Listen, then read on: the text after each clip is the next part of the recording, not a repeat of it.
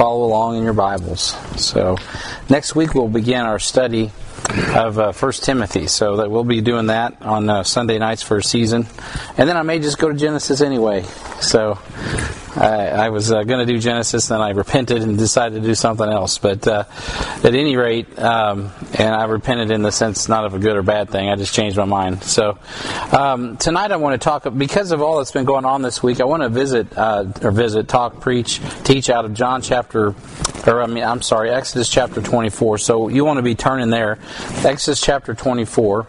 Uh, and I want to talk about the written word of uh, God.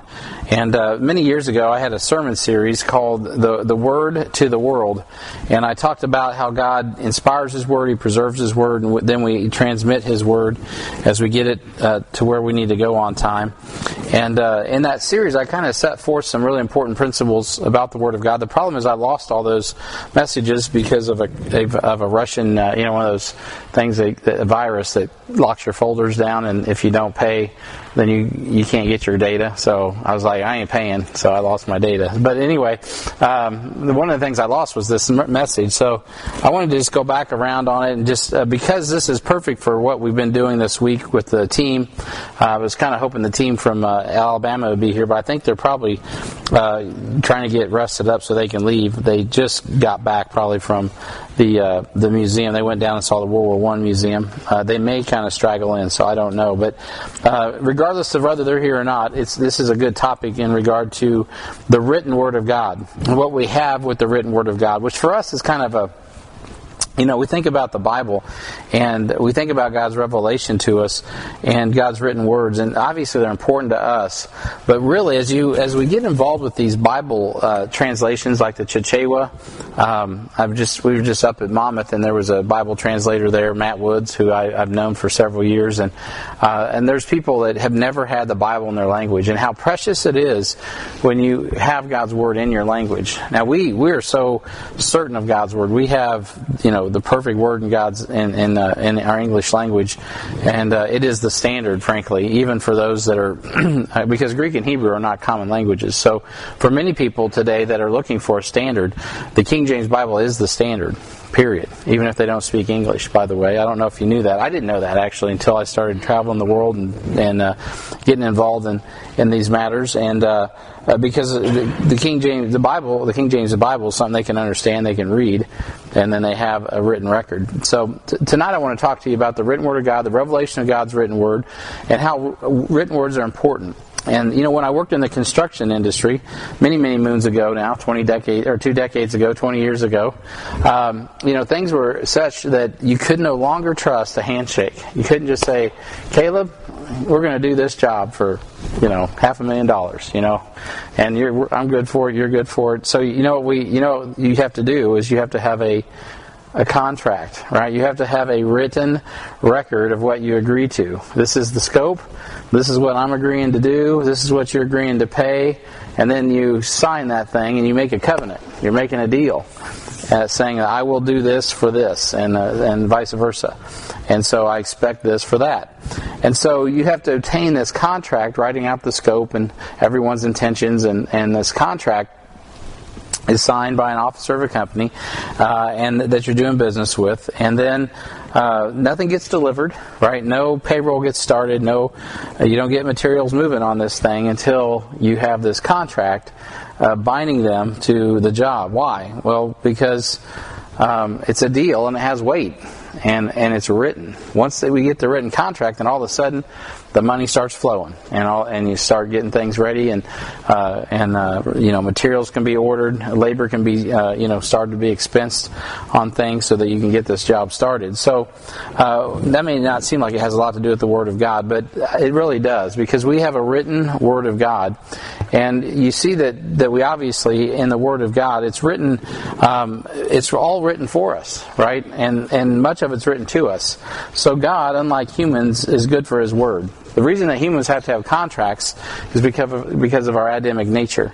God's good for His Word. So the reason we have the Word of God is not because God is not good for His Word. It's because we're not good for our Word. And so He writes His Word down so we can remember what we're going to agree to. And you'll see that here in just a moment. Before I get to, to our text in Exodus chapter 24, it's an incredible thing to think about uh, because God is so good. Uh, he's good for His Word, even when we're not good for His Word. And I want you to think about that because in John 21, verse 25, which you don't have to turn to, many of you know it, at the end of John chapter 21, in verse 25, when John wraps up the book of John, uh, down in verse 21, uh, he's he's talking, uh, and Peter's contemplating, um, you know, what he's going to do in ministry. John's wrapping it all up, and he and he and he lays out that Jesus. Christ is God, and he's presented Jesus Christ as his deity. And he says, There's also many other things which Jesus did, that which if they should be written every one, I suppose that even the world itself cannot contain the books that should be written. And so, and then he says, Amen, so be it. Now that's amazing. So he wraps up his epistle, which proves that Jesus is God, and he says, Now, what I've written, what is written, is everything you need to know. And there's so much that could be written that that uh, you know if we were to write everything down, we couldn't even. We don't have enough paper. We don't have enough papyrus. We don't have anything. We don't have enough materials to write it all down in the world. Why? Well, and I think many of you know that. Why? Why? What do you think that is? I think you guys probably know. Why is there not enough things to write it down?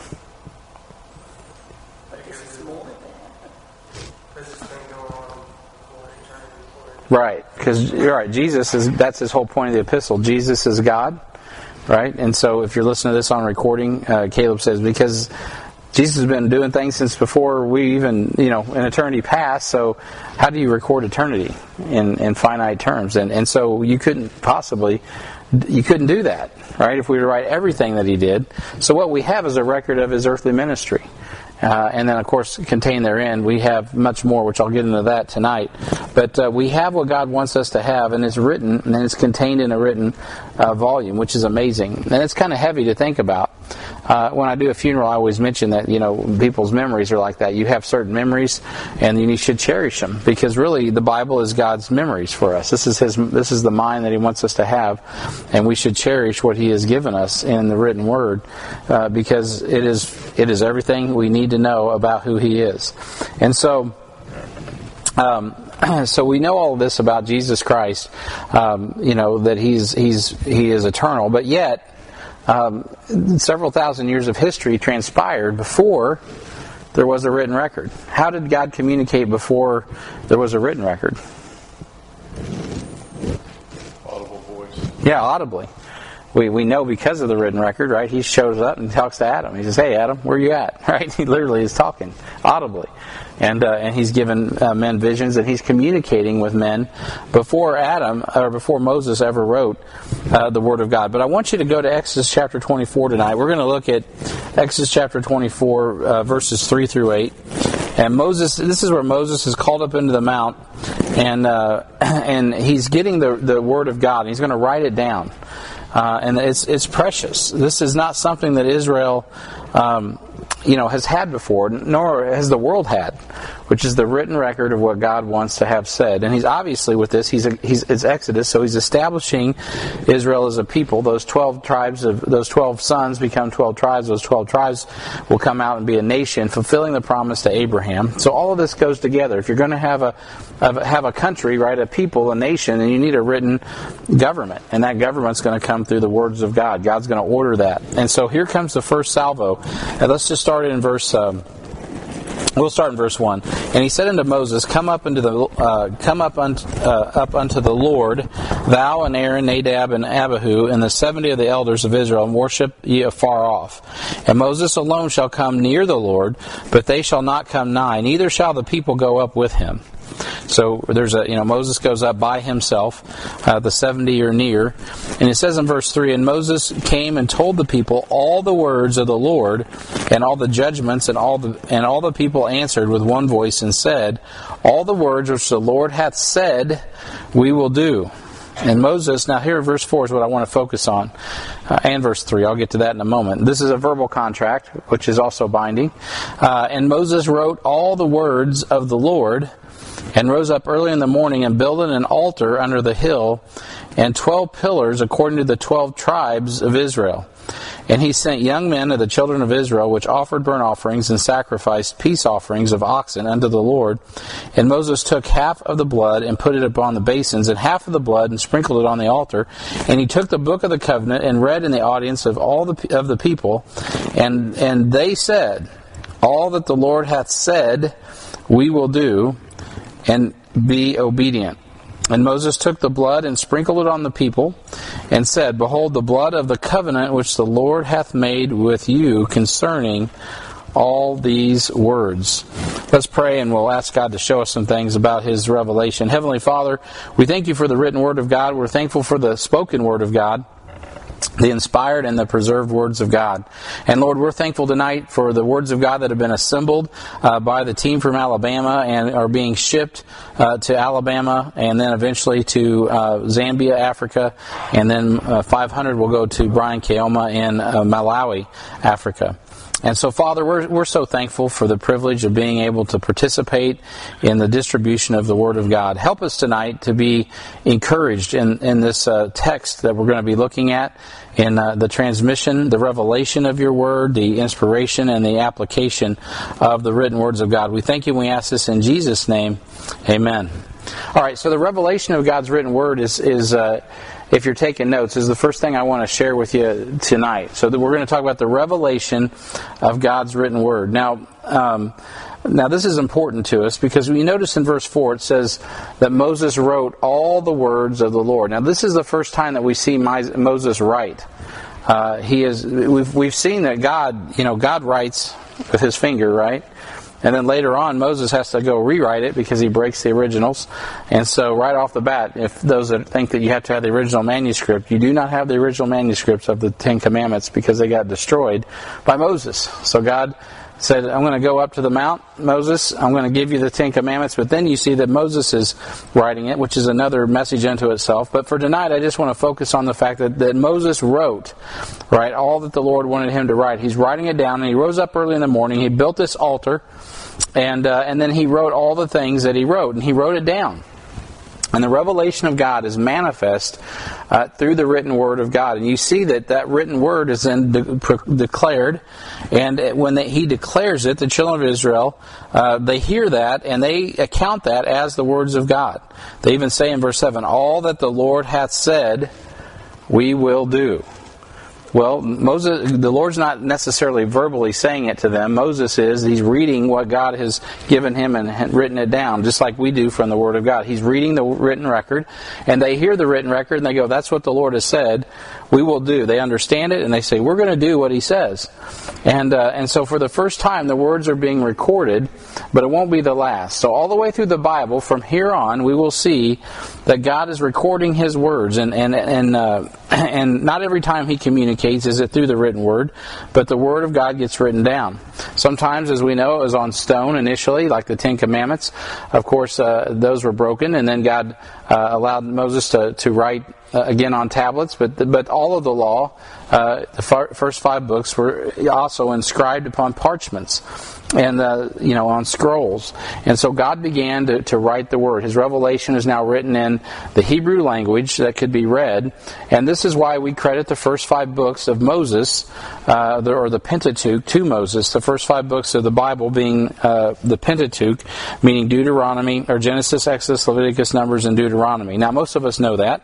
So we understand that it's a revelation that God gave. It's divine revelation uh, that God gave to Moses, and not and not just to Moses. He gave it to the children of Israel, and not just to the children of Israel. He gave it to all of us. We really, really wouldn't know anything about history because this is His story without that revelation that has been written down and given to us. And so it's, an, it's important that we have this record of human history. We really wouldn't know uh, really what was going on. We could speculate, but now we know because we have the written Word of God. And how this all started, if we didn't know, is in Genesis, right, in the beginning. And we wouldn't know about a lot of that history if we didn't have those first five books. But what about uh, before Moses? Well, that's a good question because Hebrews 1 tells us that God would use audible voice of a prophet in addition to the communication that he had with man, uh, like when he was talking to Job, uh, where he just comes out of a whirlwind and he communicates with a man like Job. And boom, you know, he speaks uh, just as he did to Moses on the Mount. He just spoke to them. It's very similar to how he addressed the Apostle Paul on the road to Damascus, as the Apostle Paul, as the Apostle Paul had an encounter with God. Now Hebrews 1:1 says that God in sundry times in diverse manners spake in times past unto the fathers by the prophets. So prophets obviously would receive a word of God and speak it.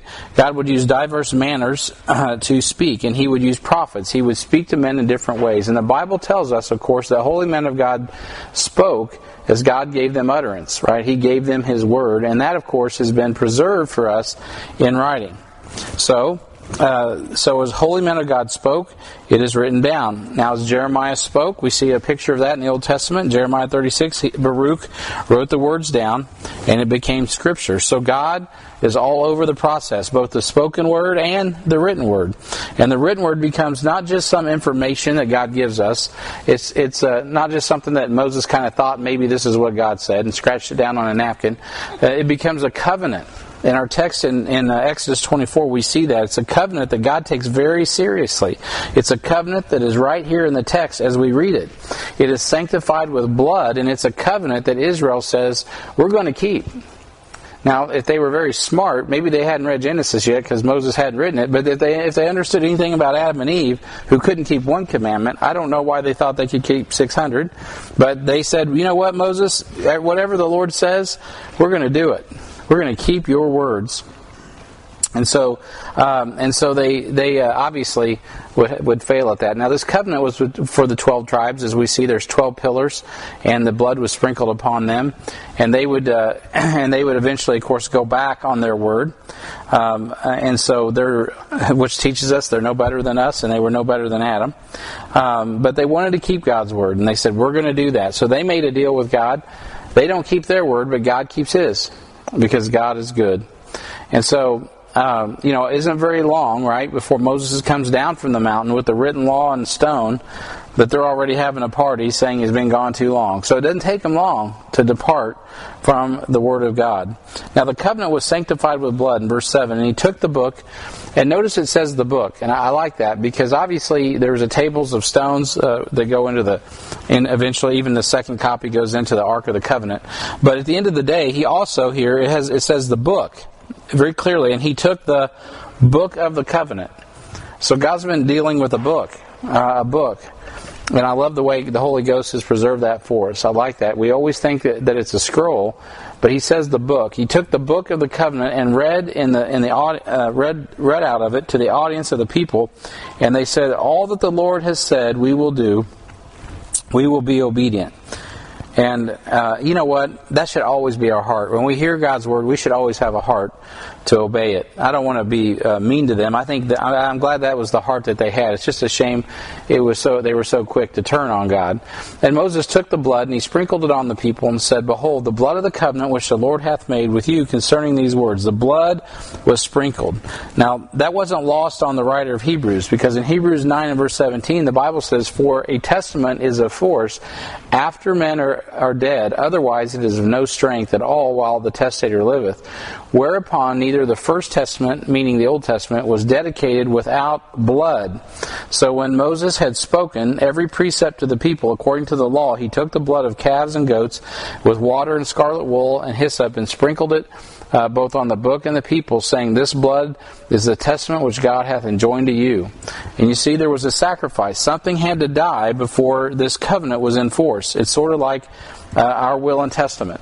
If you have a will and a testament for your family, It is not until you die, you die that it is in force. So God had spoken these words, and then something died, and there was a blood covenant putting this agreement in force. As I started off, this ties us back into my introductory comment about the covenant, the contract, right?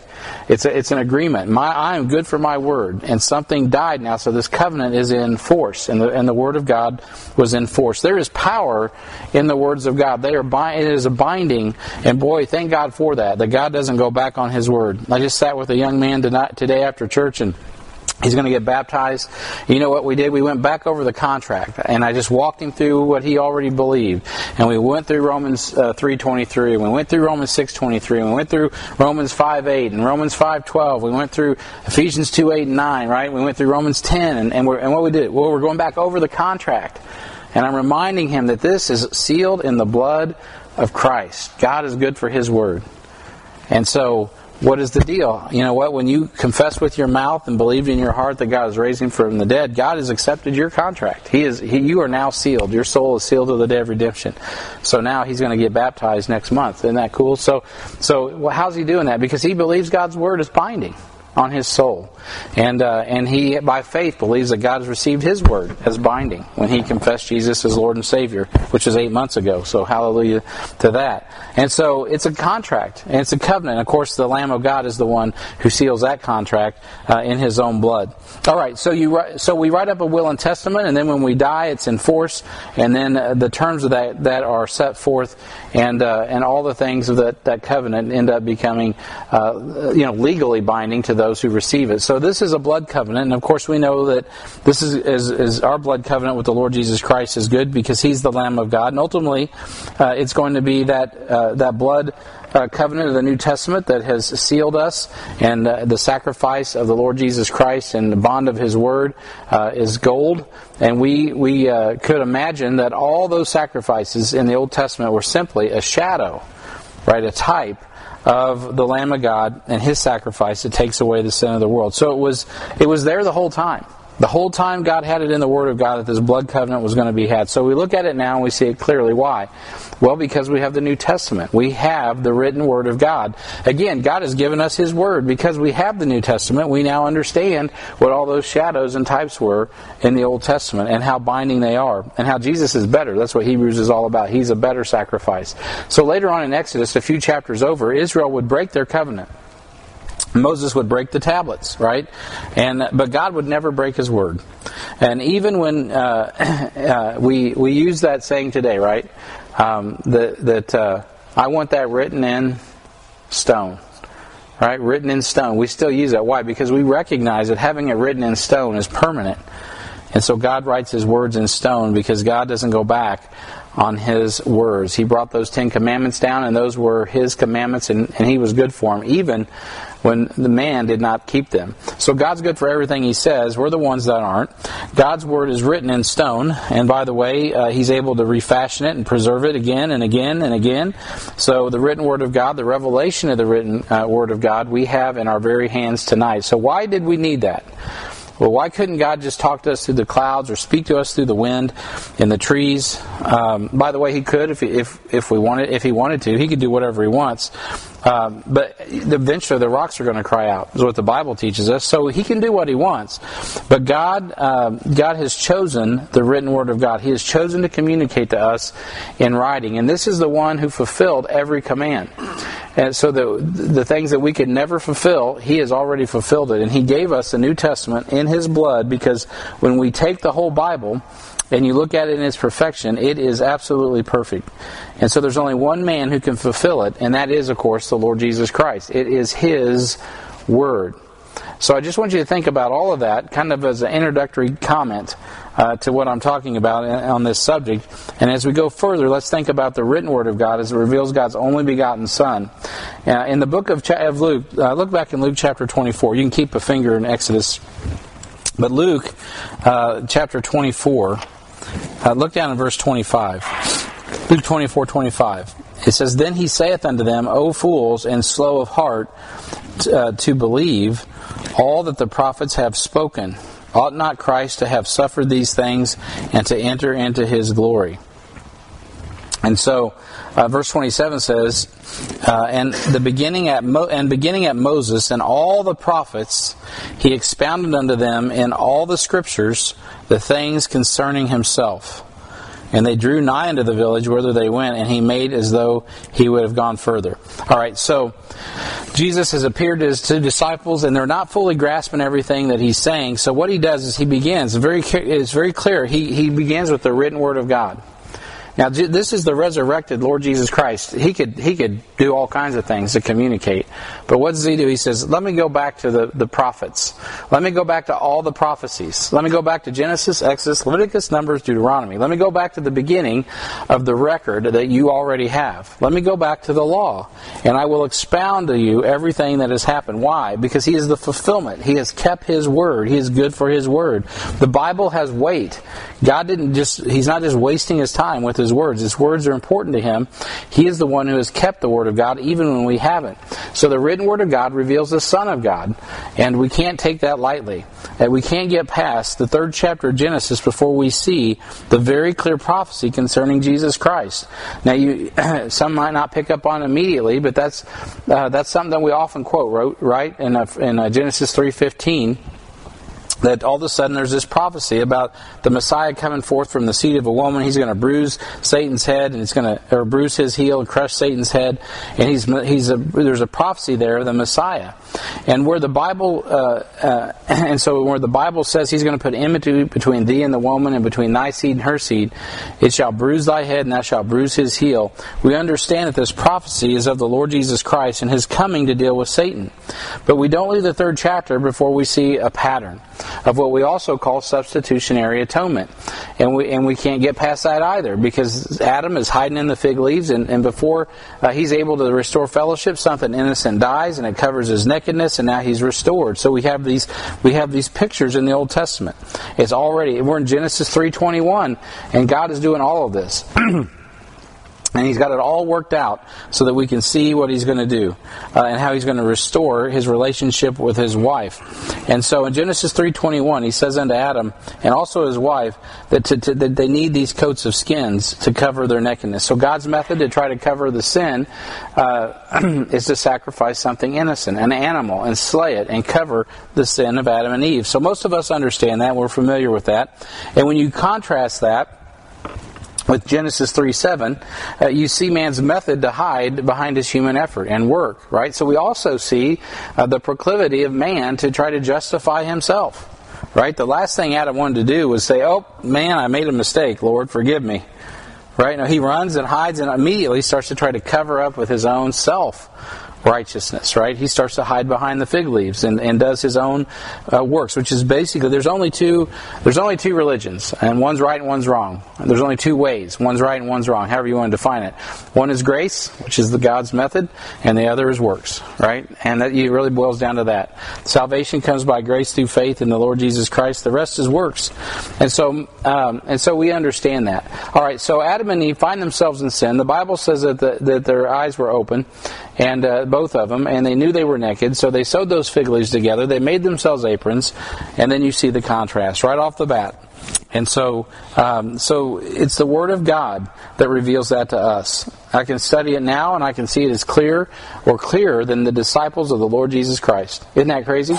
So these people who had spent time with Jesus, who had Jesus Christ manifest in the flesh, were oblivious to this. But we who have the written Word of God today, we can read the New Testament, we can look at what is written in the Gospels, we can look at Genesis, and we see this today and it's clear as a bell. How did they miss it? How did they miss that Jesus was the Lamb of God that takes away? How did they not know that John the Baptist was talking about Jesus? How did they miss all that? Well, because you know what? They didn't have the written Word of God like we do. The written Word of God is so important. And so, um, and so it's, it's so important to our understanding of who Jesus Christ is. And so it'd be really cool to say, man, I've hung out with Jesus. But in reality, when you hang out with the scriptures, you are hanging out with Jesus. So from the scriptures, going back to Moses, the first five books of the Bible, all the way through the prophets, um, let's bring us let's bring ourselves up to speed. So, because the written word of God, the written word of God reveals to us who Jesus Christ is, and so we have to understand that it is the word of God that we must consult, and not what we see on television or not what someone else says, but it is the word of God. So you need to look at the word of God, and God continues to re- reveal truth through the entire Bible. So Cain uh, would not offer the sacrifice that Abel uh, was going to provide from his herd. So of course he murders Abel, and you know how that goes. He wanted to offer the fruit of his own labor. Enoch walked with God and was not, for God took him to picture for us the rapture of the church before the coming of the wrath of God. The judgment of the second coming was preached by John the Baptist, and he talks about fire. Why it pictures the first flood, Noah's flood, and John the Baptist was laying all of that groundwork because the next time it's going to be with fire, and talks about the Holy Ghost and fire that will be coming to baptize the world. So going back to the beginning, we see Noah found grace in the eyes of the Lord long before the law and and his house were spared the wrath of God. And the flood picturing for us Israel and the Gentile nations surviving through the coming tribulation period. Uh, Isaac's birth was a miracle as a, from a, as a child from a dead womb, foreshadowing the miracle of Jesus' incarnation uh, into Adam's dead, uh, dead spiritual race. And we see the priesthood of Melchizedek, how it parallels Christ in Hebrews 7. Abraham was justified by faith without the works of the law, and he sets forth a pattern uh, Paul calls for in, in, Rome to teach us what it means to be saved by faith in the finished work of Christ. Isaac foreshadowed the Lord Jesus Christ as he's willing uh, to obey his, his aged father and go up on the mount and say, Dad, where's where's the lamb? And he says he'll provide himself a lamb, right? And so that picture's there, and he carries his own lumber to the altar, a picture of Jesus Christ taking the cross there. All of those things are pictures we've seen from the Word of God, things that we come to understand and identify with Christ, his sacrifice, his love for us. And so you guys know those stories. So Jesus is laying those things out, and he's telling us to listen. Listen to the scripture. And he goes back and he says, Listen to these pictures. Look at all of these things that I've done. Look at who I am. And all of those pictures represent the Lord Jesus Christ. These types that, of Jacob to Joseph to Moses to the law of Moses, revealing the tabernacle as he did in Hebrews, and tells us that it's a shadow of the altar and the very throne of God. The sacrificial system giving us, again, an incredible insight into our justification and God's uh, uh, mediation for mankind as a propitiation and advocate for our sins. So, all of this is in the written word of God. Jesus got in the way of his own wrath so that we can be saved. He's, he's our advocate. He's before the throne of God before the throne, I should say, saying, uh, uh, saying, "I've already covered it." Uh, you guys are, and we are, those folks down there at Heartland that are born again, they're already covered. All that stuff in the Old Testament is all laid out, and I've all set it forth. I've set it forth in God's Word. God's got it, and He's got it all taken care of. So Jesus was preaching to His disciples, setting forth the Messiah highway, and it takes us from Adam's fallen race and a prophecy to save um, uh, in a prophecy to save that we that we've already looked at in Genesis three, uh, to the demise in the uh, the seed that comes forth from the woman, to the uh, all the way down through Jesus Christ and the redemption of man through Seth through Shem, through Abraham, through Judah, through David's kingly line, all the way down to Joseph and Mary, and of course Jesus. We're getting ready for uh, you know the uh, um, Christmas season, right? We'll be celebrating the birth of Christ in Bethlehem, found in Micah 5 2. It's all recorded there. All those things are in the Word of God. Jesus arrived right on time according to Daniel's prophecies, and that's why the wise men were looking for him. So we don't have time to go into all those prophecies and prophets tonight, but you can understand that when we look at the Bible, we look at the Old Testament alone, it's incredible, but it's the New Testament that gives us light on the Old Testament. So, um, so it's amazing to consider all that Jesus Christ has revealed in this book from cover to cover, and and He reveals all of that so we can understand who He is as the Son of God. And all this started with the Law of Moses. Started with the Law of Moses. The Bible was then penned by more than 40 authors over the space of 1600 years. And it comes together in a common theme because God's sovereign hand was upon the inspiration and the preservation and the inscripturation of God's holy word. So it's incredible that the Word of God reveals the Son of God, and the written Word of God reveals God's plan for, of redemption. From the opening chapters of Genesis to the death of innocent Abel, through the blood sacrifices in the Old Testament sacrificial system, the plan of redemption and the redemption of mankind, the sacrifice of Christ unfolds. And God will not only redeem mankind, as the Scripture sets forth, but He will redeem creation from Adam's sin and, uh, and the wreck that was caused by his fall. So, in Romans 8.20, the Bible says this For the creature was made subject to vanity, not willingly, but by reason of him who has subjected the same in hope. So Romans 8:21 says because the creature itself also shall be delivered from the bondage of corruption into the glorious liberty of the children of God.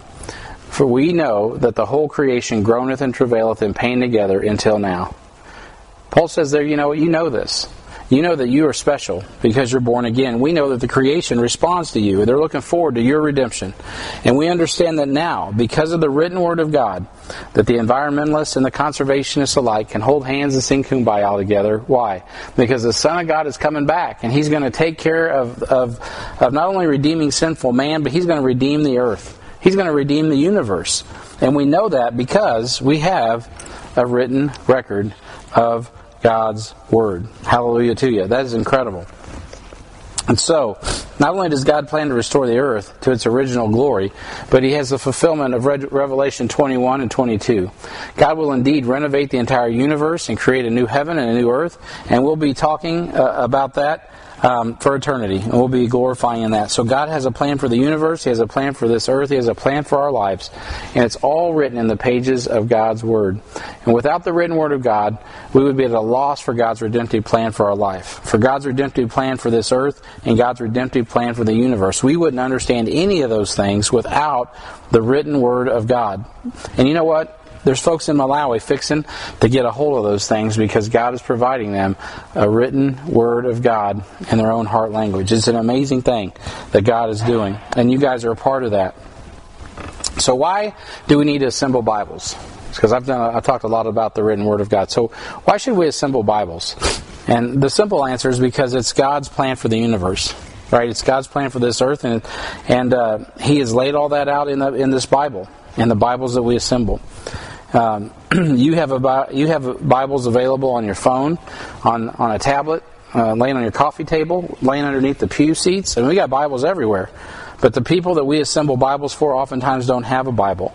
Uh, certainly uh, not a Bible that's even in their heart language. It's in some other language that they've had to learn.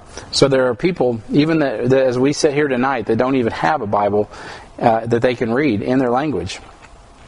And you don't have to leave Cass County uh, to find people who have never actually heard the Word of God and put the story of God's plan for the, their life, this earth, and the universe together. We could walk. We could walk out the door tonight. We could go up to Sapp Brothers and start finding people right now that need to understand that story. And so, and so, God wants us to put the Word of God together so we can get the Word of God where it needs to go on time, so we can get people saved, people can be trained as disciples, people can go out as preachers and missionaries.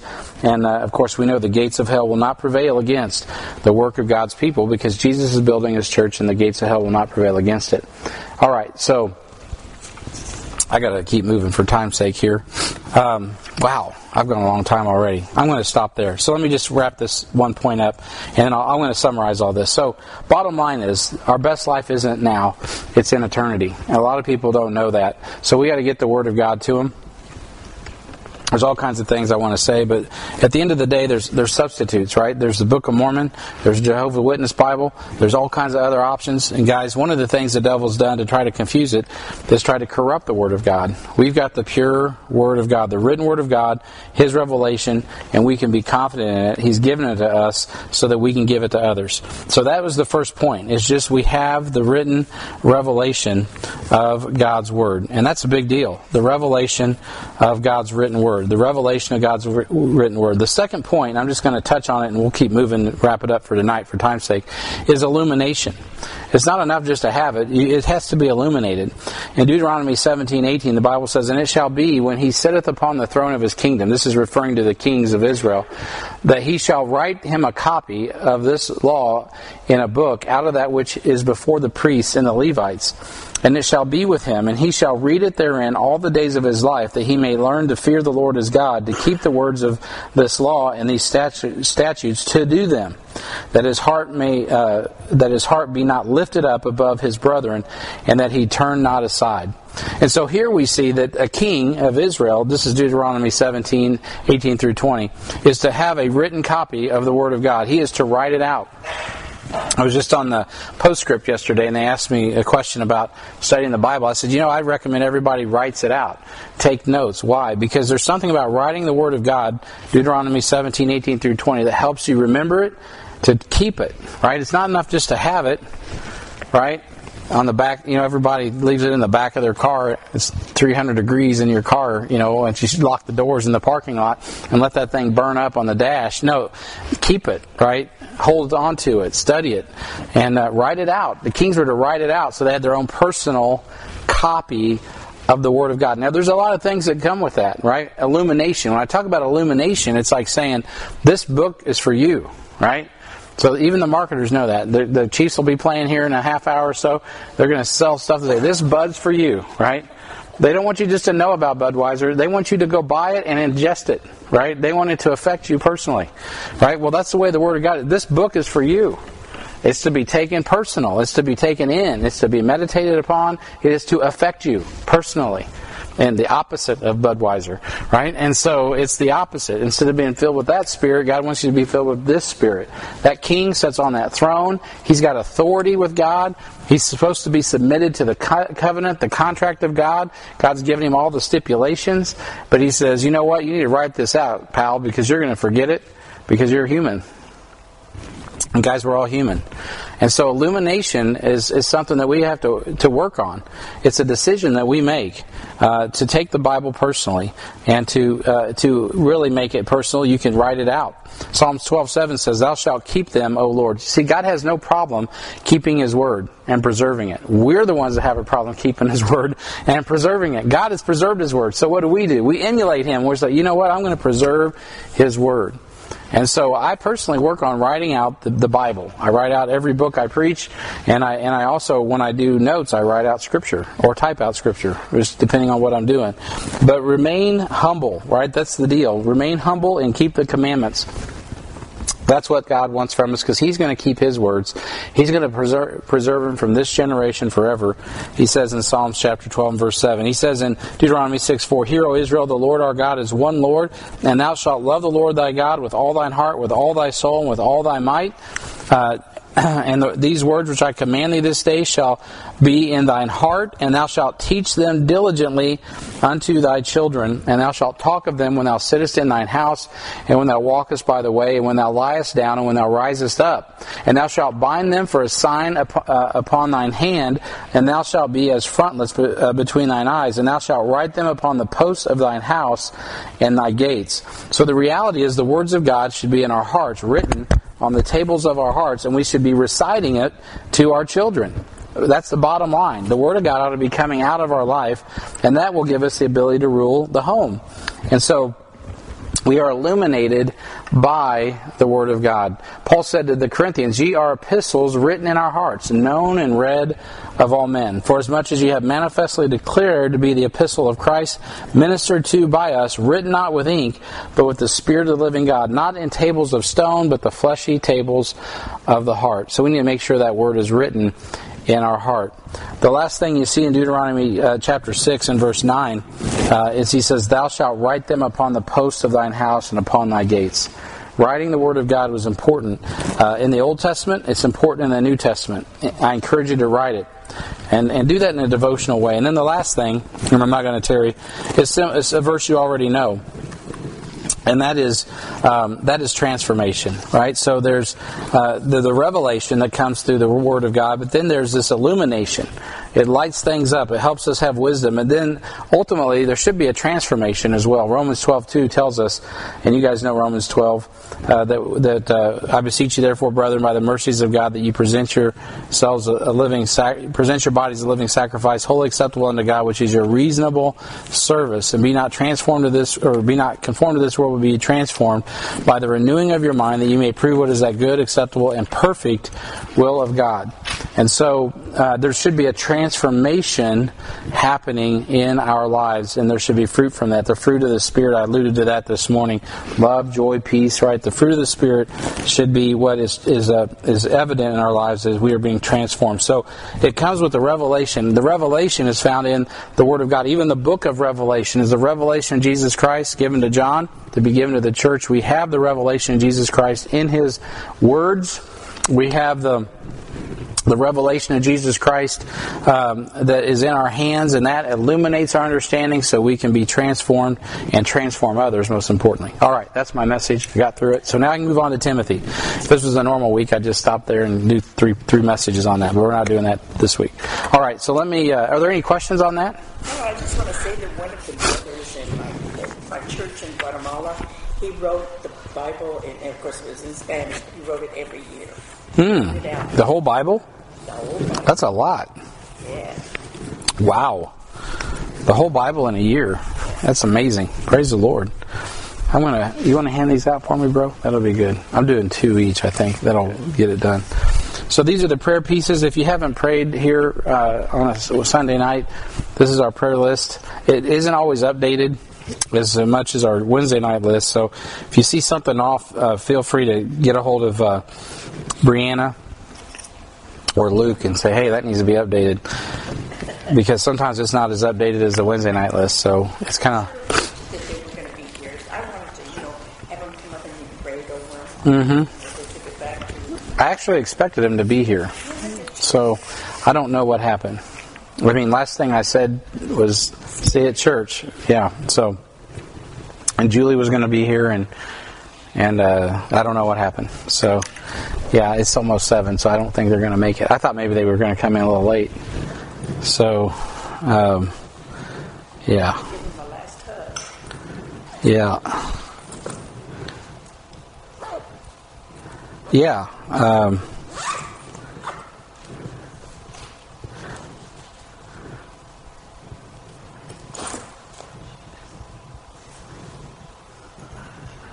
You want to swing by and give him a hug?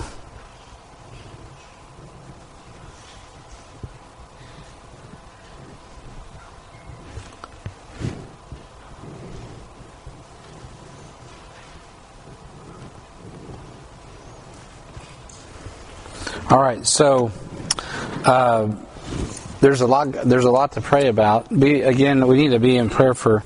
Uh, oh, I haven't. Dottie Bartlett. We're not Dottie Bartlett. Dottie. Uh,